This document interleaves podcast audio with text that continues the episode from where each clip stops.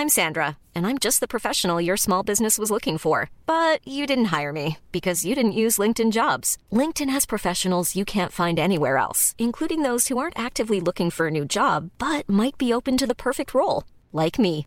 In a given month, over 70% of LinkedIn users don't visit other leading job sites. So if you're not looking on LinkedIn, you'll miss out on great candidates like Sandra. Start hiring professionals like a professional. Post your free job on linkedin.com/people today. Burrow is a furniture company known for timeless design and thoughtful construction and free shipping, and that extends to their outdoor collection. Their outdoor furniture is built to withstand the elements, featuring rust-proof stainless steel hardware, weather-ready teak, and quick-dry foam cushions. For Memorial Day, get 15% off your Burrow purchase at burrow.com slash ACAST and up to 25% off outdoor. That's up to 25% off outdoor furniture at burrow.com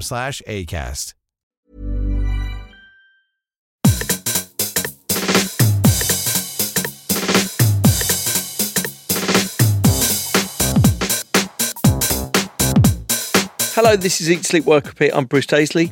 It's a podcast about making work better. Well, that was definitely an intense start to 2021. Everyone who said they couldn't wait to see the back of 2020, I hope you're happy.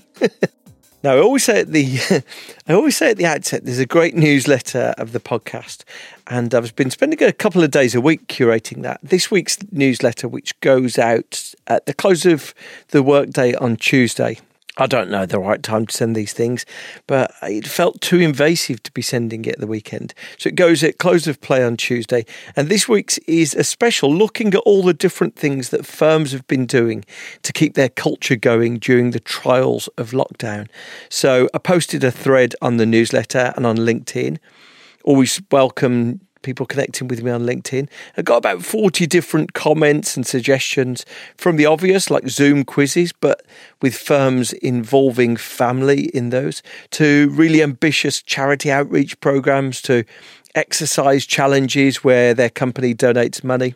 If you want to cast your eye over 40 or so great ideas from from other people, you can go to eatsleepworkrepeat.com and sign up for the newsletter there. This week's episode, I've been sort of reflecting, start of a new year, I've been reflecting on some of the changes ahead.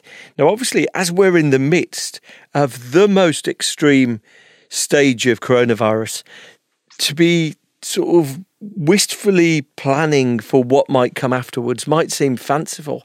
And I can definitely recognize that it doesn't necessarily feel like it's capturing the moment. But here's the truth if we've got this ambitious plan to vaccinate people, then if that plays out, we are going to be in the stage where companies are going to be potentially in the situation where maybe at the end of the summer, maybe in September, there's going to be the opportunity for firms to be thinking about what they go back to. The challenge is for all of us, right? How are we planning this right now? What are you preparing for? Let's work on the basis that come September, there's a new situation that people in your work are going back to. What's that going to look like? I've been really intrigued with what that looks like because clearly there are some critical elements that are going to have a bearing on that. Firstly, let's think about this. There was a piece of research this week that said that the majority of workers would take a pay cut.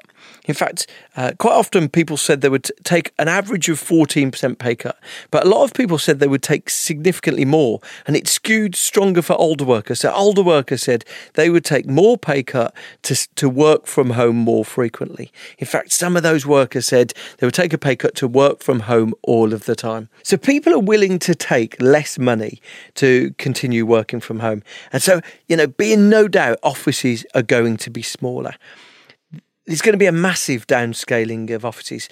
Bloomberg did an analysis of thousands of earnings calls. These these calls that companies have to do to talk about the revenue they've made, the profits they've got coming up, and I think about an eighth of them included commentary of reducing office space. There was something equivalent in the UK where half of all companies said that they were planning to reduce their office space. And I think as soon as we reduce our office space, desk occupancy, one of the facts of desk occupancy in offices before was around 60%. So a lot of firms had already been playing with the idea of having fewer desks and saving money from that. And I think the fact that remote working has proved so popular, now firms are going to be thinking, well, maybe we can survive with a lot less space And if we get rid of allocated desk seating, then what we can do is we can reconfigure our offices they look different. So I've seen a lot of organisations contacting me and contacting other groups saying, what should our office look like? What is the office for? Let's answer those questions and redesign for, for a different way. So firstly, offices are going to look very different. And then the next thing that immediately comes from that is that, well, what do you do to stop the office becoming a status symbol? Because you can most definitely imagine, I think a lot of us I, I, saw a piece of work a couple of years ago that said that I think about 70% of people say that they have a toxic colleague at work. So let's imagine that you've got a toxic colleague. Maybe there's someone in the group of people that you work with who's either excessively competitive or divisive. Imagine that person using the the fact that they're in the, in the office every day to try to leverage their social standing to try and improve their reputation in the office. So, obviously, good workplace cultures are going to have to play with this idea that maybe they will prohibit people from going in all the time or they'll have to give you permission to go in all the time. And I'm not really sure the way that that's going to work, but it seems to be a, uh, consideration. It may well be that, you know, organizations will say, look, you can come anytime you want. We've got a co working space. But we encourage you to come on these days, and these the core days for your team fascinating how firms navigate it because there'll definitely be people who say, well, look, you know, these uh, younger workers or workers who don't have the, the home set up, who or maybe live near the office and they want to come in more and more. And prohibiting that feels countercultural in its own way. So we're going to have this really interesting debate that I think the more that people involved can feel that they are participants in, the, the better really. But almost certainly what we're going to see is an evolution to something that either looks like co-working or is co-working. WeWork, I think, are going to have a fantastic year or two. A lot of firms who are on short term leases are now thinking, well, maybe we switch to WeWork. Maybe we move to these co working situations. And that's where today's guest comes in. Nick Lavigny is the head of workplace solutions at Convene. So, Convene is this um, US business that's just about to, to make the leap over to come to the UK it's effectively a combination of office space and event space. To imagine the scenario, you've got a, a, a WeWork, a, a co-working style situation. He won't thank me for, for using WeWork as the comparison, but that's, I guess, the, the category defining brand. You've got this this co-working situation, but you're in a situation where maybe once a week you need a meeting room for 200 people, and maybe once a quarter you need a meeting room for 500 people for guests. And that's what uh, Convene do. They've they've got this sort of flexible space in the sector. It's known as the hotelification of, of office space. And so Convene allow you to expand and contract based on your needs. Because if you imagine, remember in all of our offices, we often had that big meeting room that wasn't that was too big to be used most of the time, or you you found a reason to be using it. And I think that's what Convene tap into. They tap into the idea that you want to turn certain things on and off when you need them. So I was really interested to chat to him. It's a brief discussion as I say, he's the head of, of their workplace solutions. Effectively, he's selling the proposition. And so, you know, at times it does sell, sound like he's selling them um, because very much he's trying to articulate really what Convene do. I was really intrigued. Like I say, we're going into this strange period of transition. I don't think anyone's got the answers. So people are trying to assert what they see as the answers with confidence. And so this is a, a really interesting discussion. This is Nick Lavigny. He's from Convene. My name is Nick Lavigny. I'm head of workplace solutions at Convene. Convene is a meetings, events, and workplace company that was founded 11 years ago on the thesis of what would it be like to run a commercial office building like a full service hotel. So we're essentially a real estate hospitality business and we have physical spaces for premium meetings and events and flexible workplaces for teams and individuals, 30 locations around the US, and we're expanding to London in 2021. My role there has shifted a bit recently, but right now I'm, I'm really tasked with repositioning our workplace product for the realities of the COVID affected world. We see the headwinds for flexible workplace sector have been clearly very significant, and we haven't been immune to those pressures, but we also see that those headwinds are shifting to tailwinds as companies start to make decisions about the role of the office. So, obviously, the reason why I wanted to chat to you is that we all hear about this space and everyone talks about space as a service. Mm-hmm. And you guys, Convene, are always the first people that people talk about. They say these guys are redefining what property means. they're redefining the space between property and event space. So, how do you guys look ahead? What do you what do you believe is going to happen in 2021, 22? What's coming next? We've we've definitely seen that the this great remote experiment has both succeeded and failed. We see there's productivity that has been somewhat flatline across uh, across organizations, eh, but yet leaders are a little bit hesitant to continue with full time remote work and we see a return to the office, not in the same way that we saw before, but certainly in a more dynamic and fluid consumption model. And so, what we mean by that is really a hybrid work future where yeah. there will be a mix of people who will be coming back into the office more like full time, a mix of people who will be working at home and in more of a remote capacity, more like full time. But the vast majority of people uh, somewhere in between accessing the office between two and three days a week, maybe four days a week. That's on the workplace side. On the meeting side, what we also see is is this hybrid meeting future as well. And so Convene's history as a meetings and events company, really founded 11 years ago, just on the meetings and events side, and we've since moved into workplace, has been about a high experience, right? You come into a space, you meet with your team, you convene over food, and you are participating in that event on a half day or full day basis. And that has been an amenity to those buildings and to the people who consume that space. We see that returning, but with a layer of technology and a virtual component on top of that. What we really see is, is a hybrid work environment where people will be accessing workspace, accessing meetings and event space, and having a layer of technology that connects the, an immersive experience in between. So, do you think most firms will take a smaller footprint, but then have these other spaces that they can access? Or how do you think this looks for most firms?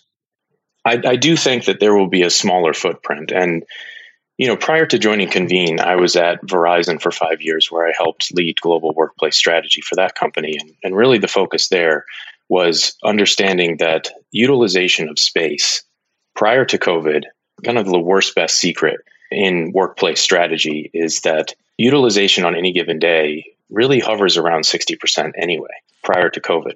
That was something that managers were willing right. to accept because they knew that their individuals, in many cases, demanded a place, a, a home base when they came into the office.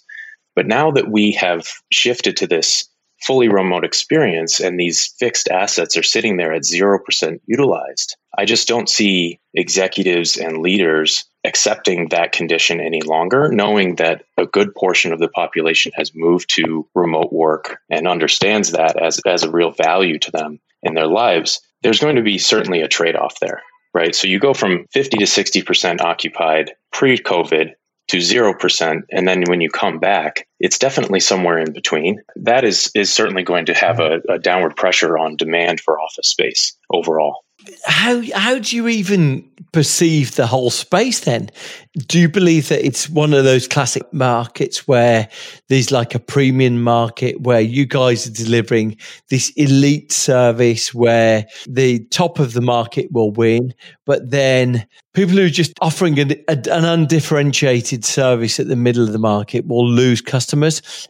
How do you see the whole of the commercial property market in say five ten years we do. We have experienced already a flight to quality in in office space. Wow. Yeah. So uh, VTS, which is a, a real estate um, software listing uh, data company, has put out a report that says the Class A office market, at least in New York City, has seen the most significant bounce back in terms of tours and opportunities to uh, transact on that space. So, um, you know, that that is certainly we've seen that shift in that way. And and I'll also say that in terms of experience, um, if you're taking less space and you understand that your consumption of that space is more fluid, more dynamic, and know that the office now is a pull instead of a push, you you start to see that that experience needs to be much more high touch, much more focused on um, creating experience while you're you're at the office.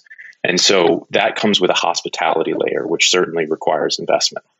And so what I see is as organizations potentially are decreasing their investment in fixed real estate costs, they're going to, the smart organizations will reinvest those savings back into people programs, experience while in the office, um, potentially funding a bit more travel for those who are remote to facilitate that type of experience. And bringing that all together in physical space will be much more thoughtful, much more focused on both the in-office employee and the uh, the employee who is is is patching in from the outside. How are we creating remote equity in participation? And that will require design, technology, people policies, facilitation, hospitality as a layer to to create that and bring it all together. It feels to me like when there's a beautiful and, and well appointed office, the demand for that will remain the same. That you know, people will want the Apple store of offices. People will want to come into a an elegant and really uh, luxurious space. But overall, then, do you see the overall demand for office space going down? I think it's it's going to be dispersed, right? So as as we see the the central business district, you know, there's there's obviously commuting pressure that comes along with that coming into the city, and people have pushed off pushed back on that. So perhaps there will be a, a decrease in overall demand with a, a dispersal of that demand to other locations, right? So there may be more investment in suburban uh, office locations in in maybe tier two and tier three uh, cities uh, we, we've seen some organizations starting to push into some of these less expensive markets.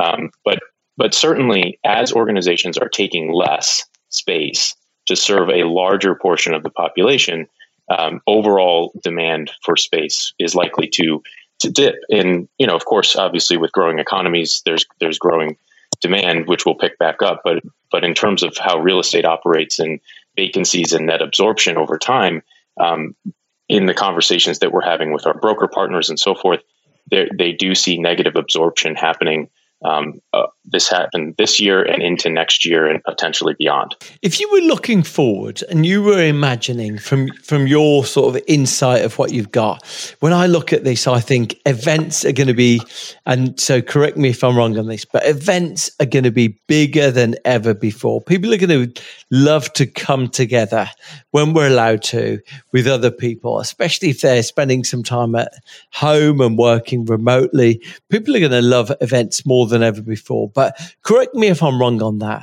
Um, how do you look at the the future for maybe five years ahead? How would it look different to what we're doing right now?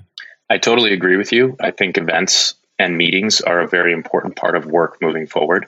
The connections that we build with our colleagues through social interactions through random interactions it, it, within these these spaces is is very very important to building trust team cohesiveness connection really really important. Even prior to covid we we were that was the motivation of many of the events and programs that were happening within our spaces was to create an environment that brought people together.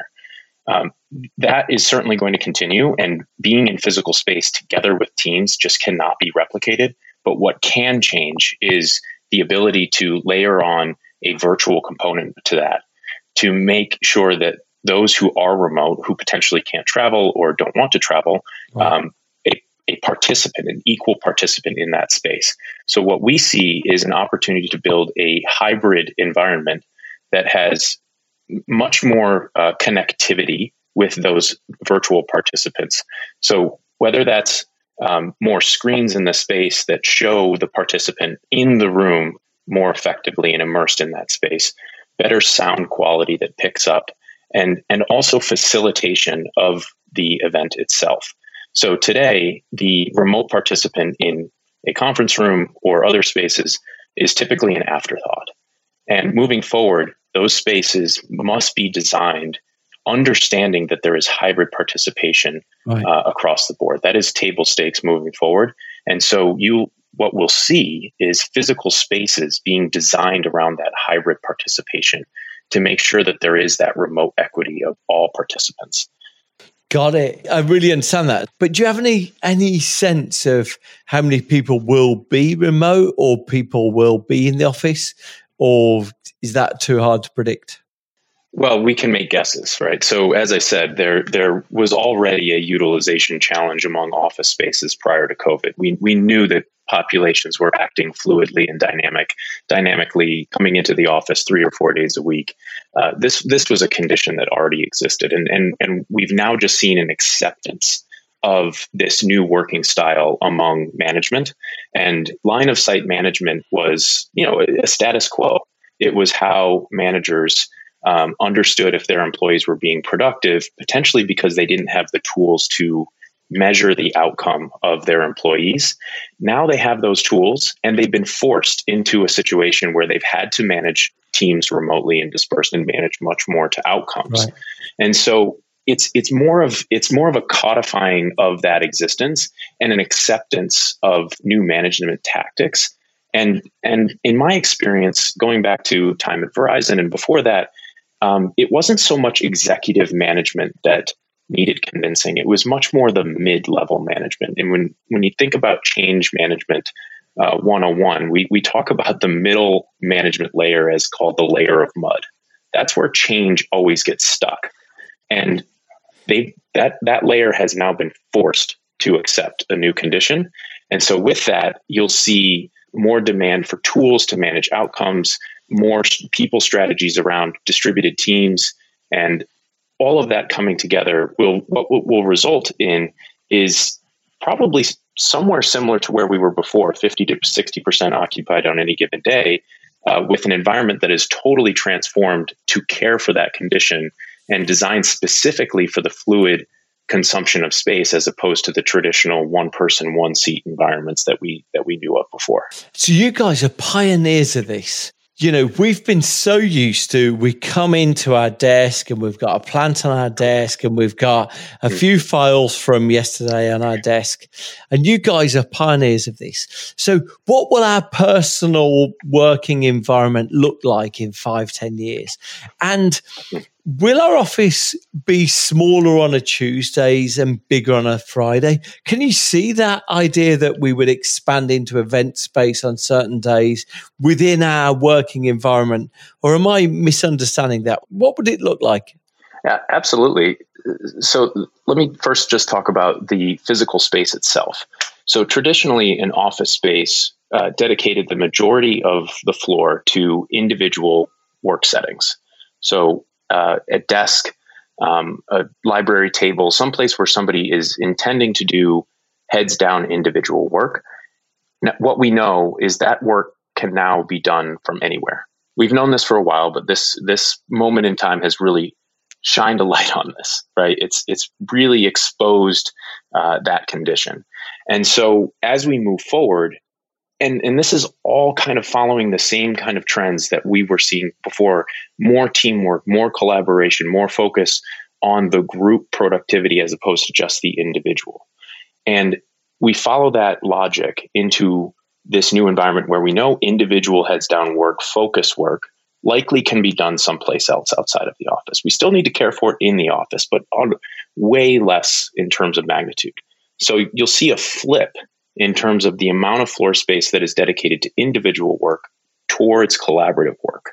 And so that collaborative work, it can be formal, it can be informal, and it can it, it, it should care for all of those types of interactions that are really really necessary for organizations. I mean, I, I was just reading your book, and you you point to some research um, in there from from Sandy Pentland and Ben yeah. About the connection between social and casual interaction among coworkers and productivity.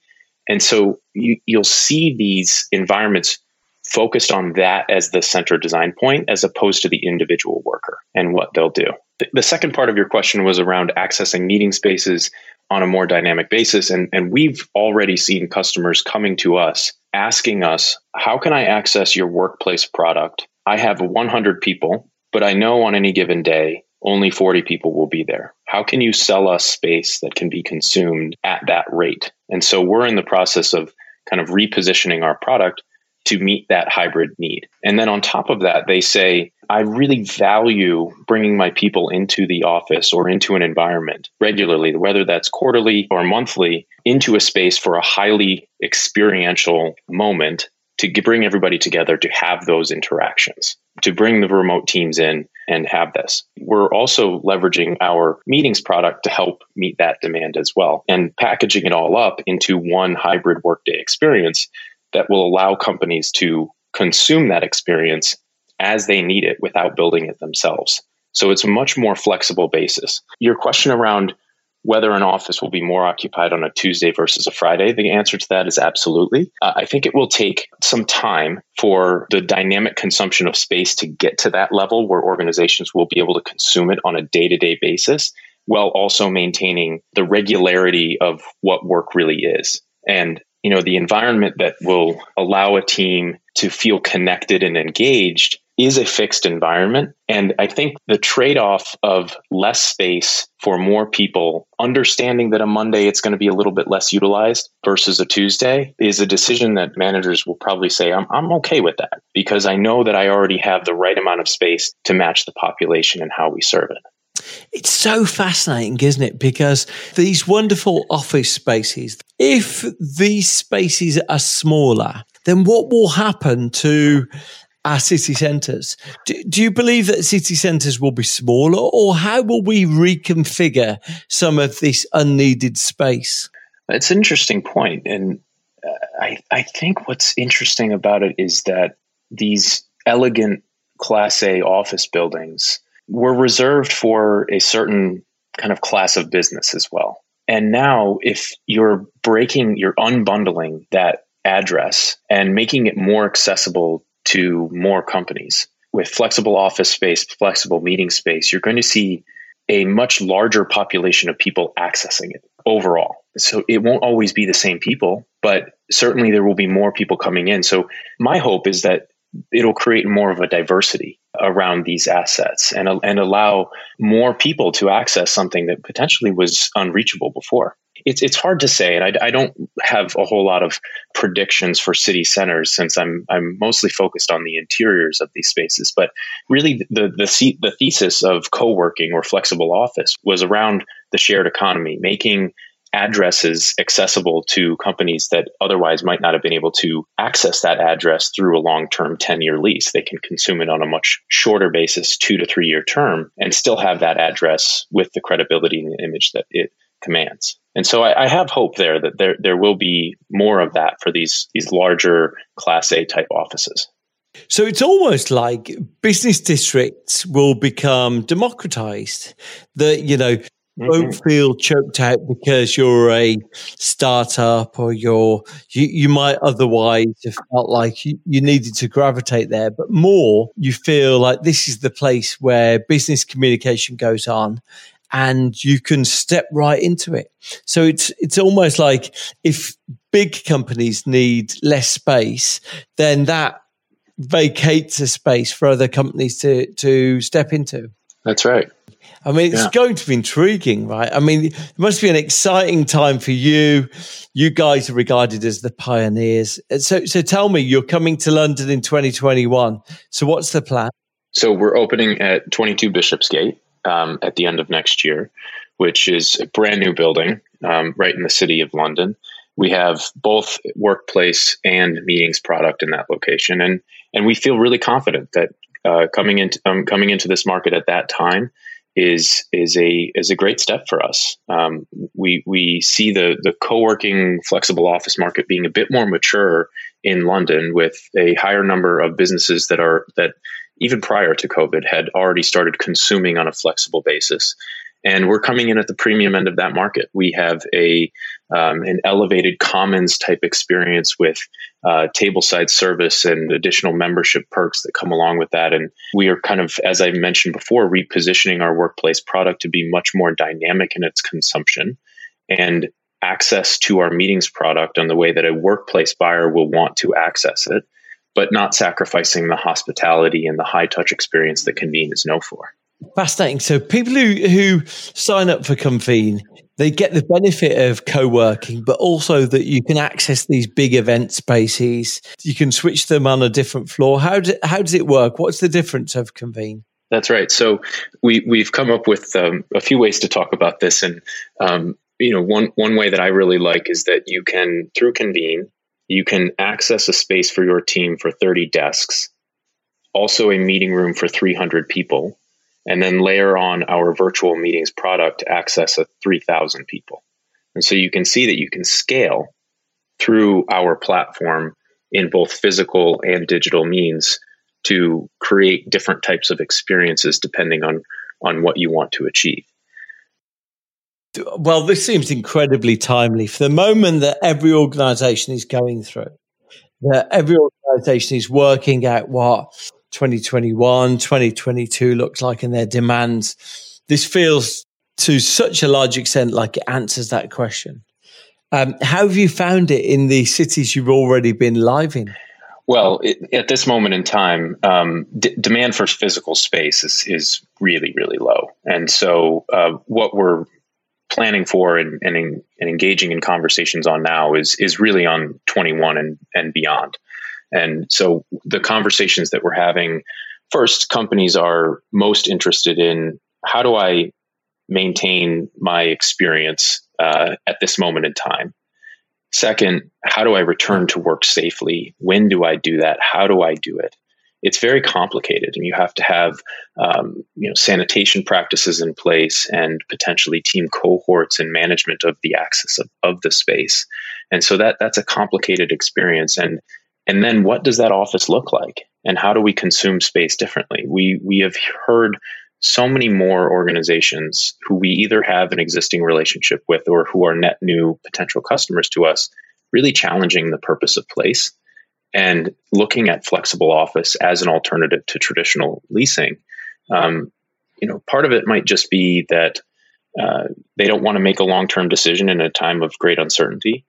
And then what I what we believe though is that there has been a fundamental acceleration of the acceptance of consuming space on a more flexible term. And so that's those are the conversations that we're having. Demand is starting to pick up. The, the leads are and opportunities are increasing in our existing markets, um, and we see uh, we see that really converting somewhere towards the end of Q2, Q3, um, as the vaccine begins to roll out and, and people feel more comfortable about coming back into the office. Well, Nick, I mean, I'm so grateful for you talking to us because I think these are the themes and these the issues that anyone who has worked in an office is under, trying to understand what the future of the office looks like. Everyone's wrestling with what does this look like? And if you were going to make any final predictions, um, is there anything in in addition that you'd ask us to maybe a sort of cautionary note or something you'd ask us to look out for? The conversational pendulum has swung to the extremes at this moment in time. There's debate now about 100% remote versus 100% back in the office, and companies are making decisions on that right now.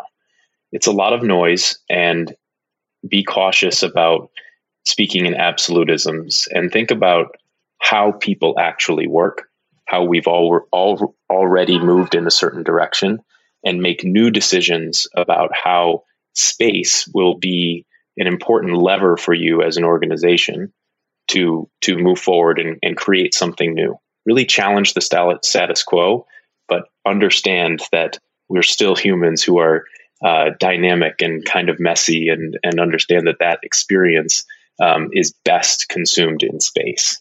Thank you so much, Nick. Thank you, Bruce. It's my pleasure.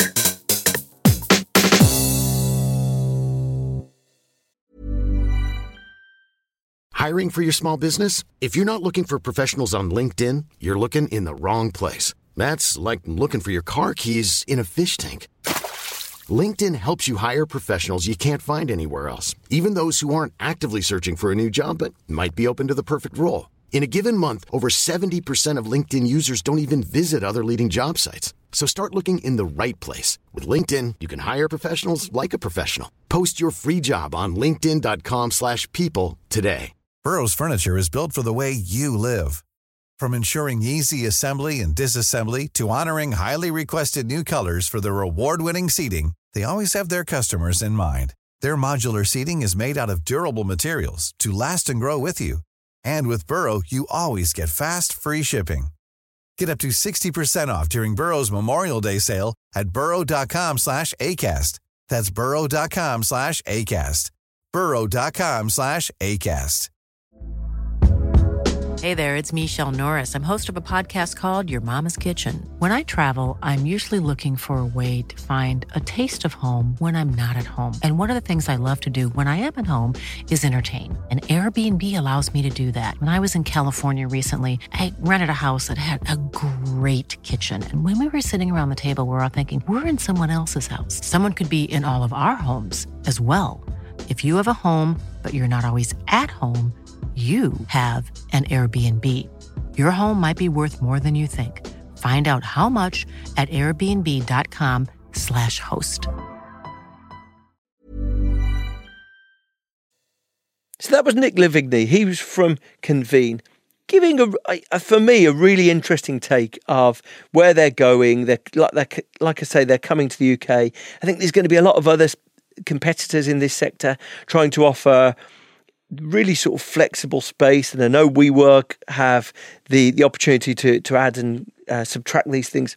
So it's intriguing. I think where we are right now, flexibility and not being tied down to uh, different commitments is probably the order of the day for most firms. So it's just, for me, it's really intriguing to try and second guess what will happen here and how people will try and make the best of this. I think it's intriguing because as we do think about the challenges of what's to come, we forget that we've had a really unusual perspective of remote working. So anyone who's done video calls previously, maybe maybe you're not a complete novice to video calls, but you'll have known that there was a fundamental characteristic of, of video calls. I used to work at an organisation where we we video dialed in our Manchester office.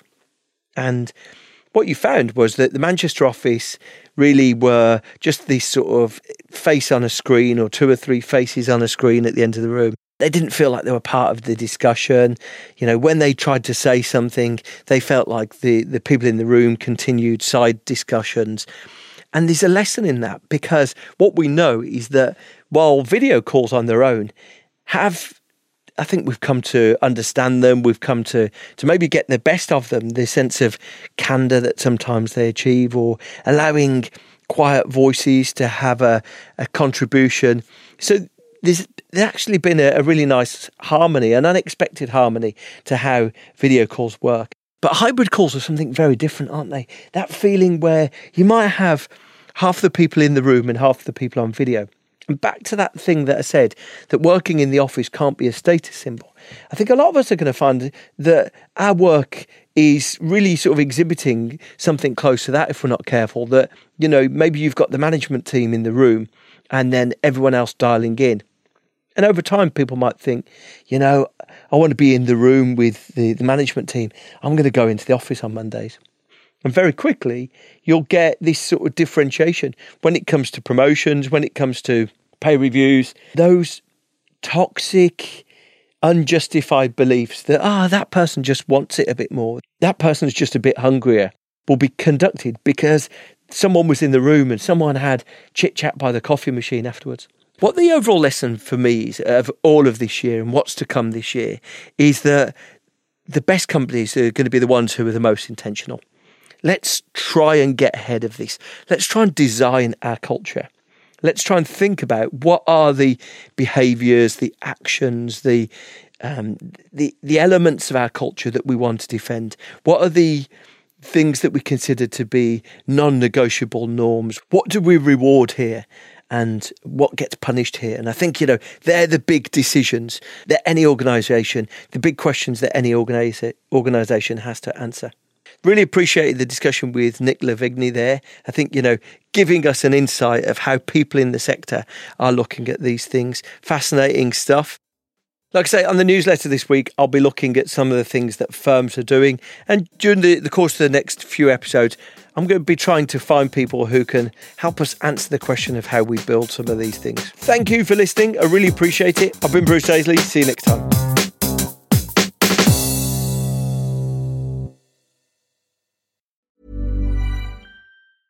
Cool fact a crocodile can't stick out its tongue. Also, you can get health insurance for a month or just under a year in some states. United Healthcare short term insurance plans, underwritten by Golden Rule Insurance Company, offer flexible, budget friendly coverage for you. Learn more at uh1.com. Want flexibility? Take yoga. Want flexibility with your health insurance? Check out United Healthcare Insurance Plans. Underwritten by Golden Rule Insurance Company, they offer flexible, budget friendly medical, dental, and vision coverage that may be right for you. More at uh1.com. Mom deserves the best, and there's no better place to shop for Mother's Day than Whole Foods Market. They're your destination for unbeatable savings, from premium gifts to show-stopping flowers and irresistible desserts. Start by saving 33% with Prime on all body care and candles. Then get a 15-stem bunch of tulips for just $9.99 each with Prime. Round out Mom's menu with festive rosé, irresistible berry chantilly cake, and more special treats. Come celebrate Mother's Day at Whole Foods Market.